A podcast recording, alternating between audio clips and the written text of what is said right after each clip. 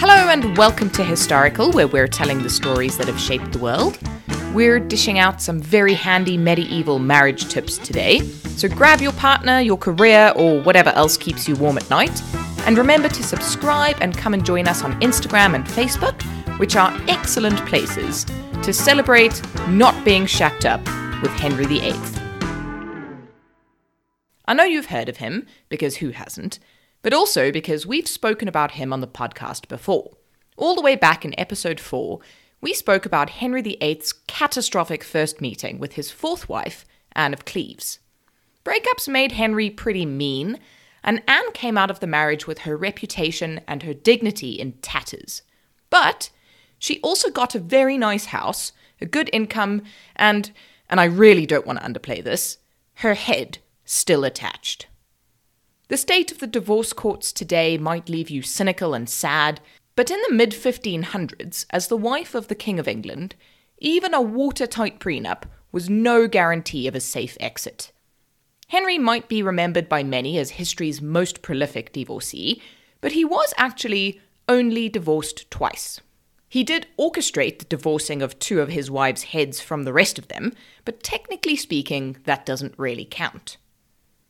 Cleves was the second real divorce, and all things considered, it was very amicable. She agreed quite quickly to Henry's bizarre suggestion that she should become his sister instead of his wife. By refraining from pointing out that A, one can neither divorce nor marry one's sister, or B, that Henry was making some very adolescent sheep eyes at his second wife's cousin, Anne earned herself something rarer for women than a title independence. Henry's first wife, Catherine of Aragon, did not fare so well. Through no fault of her own, she was the OG of his failed marriages, and their divorce changed not only their own lives and those of the five women who came after her, but the lives of women throughout England. And the funny thing is, she had never intended to marry him. Catherine was the youngest surviving child of King Ferdinand of Aragon and Queen Isabella of Castile, both Spanish kingdoms, although Spain didn't look then quite as it does now. At the very tender age of three, a time when most children are happily falling out of trees while their parents pore over lists of affordable schools, Catherine was betrothed to Prince Arthur, Henry's older brother. The Tudors were a new dynasty after Henry VII had, quite literally, picked up the crown of England from the mud of a battlefield. Of course, they had some claim to it. He wasn't just out there on the battlefield looking for lost pennies. But their claim came from a line of illegitimate children. Technically speaking, Catherine herself had a better claim through her mother's side. At this point, monarchs throughout Europe were playing an extended game of mean girls and treating the Tudors like the new kid at school. Desperate for a seat at the cool table, it was agreed that a marriage between Arthur and Catherine would secure the Tudor claim, particularly once they got around to generating a few heirs. As a sidebar, if you swap marriage for the more ambiguous romance, what you have here is the plot of every high school set rom com from the early 90s onwards. Catherine and Arthur were married by proxy in 1499, aged about 14 and 13 respectively. They wrote letters to one another until Catherine was 15, when it was decreed that they were both old enough to get married, buy a house, and settle down. Except, of course, the house was a castle, and they didn't have to pay for it. Catherine was shipped off and almost drowned in a horrendous storm on the way over. When she arrived in England, they encountered another difficulty. Catherine and Arthur both spoke slightly different dialects of Latin. In letter form, this was okay, but they couldn't actually understand each other when they spoke in person. Having never been married myself, I'm unsure whether this would be a pro or a con. Any indications from those involved have not survived. Fortunately, this problem didn't last for very long. Unfortunately, that's because Arthur died.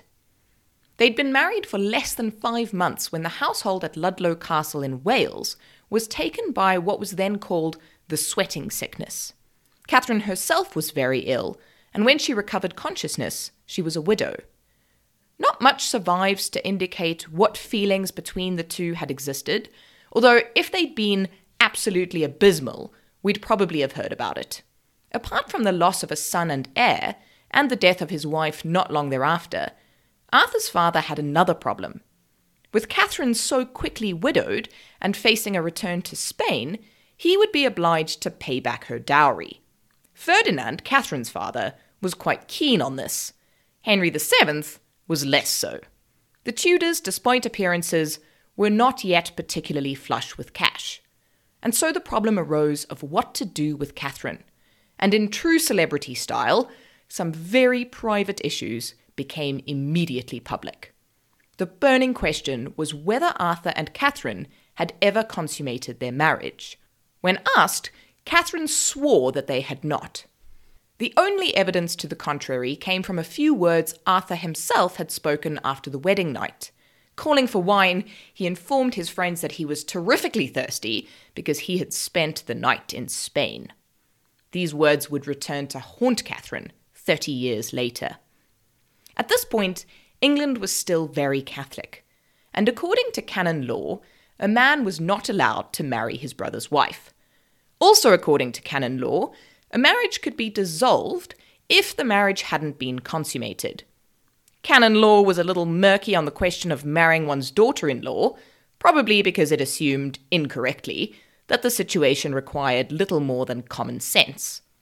Henry VII, ordinarily possessed of rather a lot of common sense, abandoned it completely and suggested that he marry Catherine himself.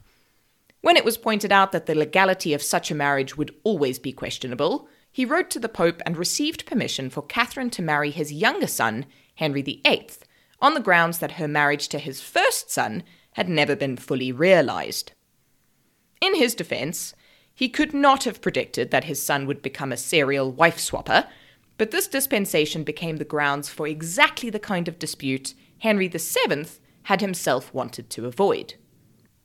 And poor Arthur, who had only been 15 at the time, had his words paraded through the English courts during the King's Great Matter, Henry VIII's first divorce from Catherine of Aragon. She was immensely popular and well known as an exceptionally honest and deeply religious individual.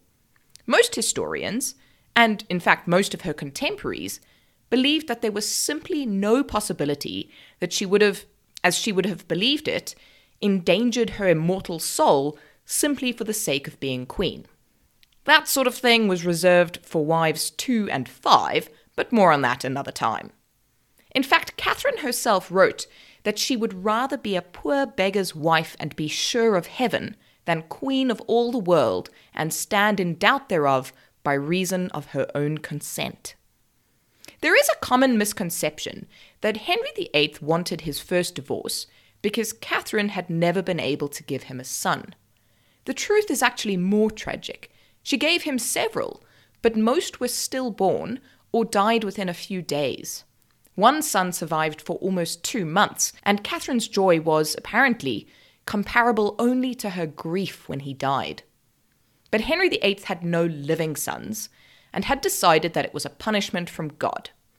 God apparently did work in mysterious ways, because he had seen fit to punish Henry by giving him a series of mistresses, a few illegitimate children of both varieties, a living, intelligent daughter, and a new and very beautiful love interest. But Henry was absolutely determined to get rid of Catherine, and he spent a great deal of time and effort trying to make what was probably the shy, youthful boasting of his 15 year old brother into proof that his wife had lied and cursed his children. When that didn't work, and when it was pointed out that the Pope, and by extension, God, had given their permission for him to marry Catherine, he changed tack and decided to question whether the Pope had the authority to speak for God in the first place. This has all the hallmarks of being quite a progressive move, and Henry was very influenced by the work of Martin Luther that was spreading through Europe at the time. But not wanting to get anyone too excited about progress, he took a sharp left and decided that only he could speak for God, made himself the head of the church, and granted his own divorce. Catherine was banished to a series of progressively ill equipped residences and barred from seeing or writing to her only surviving child.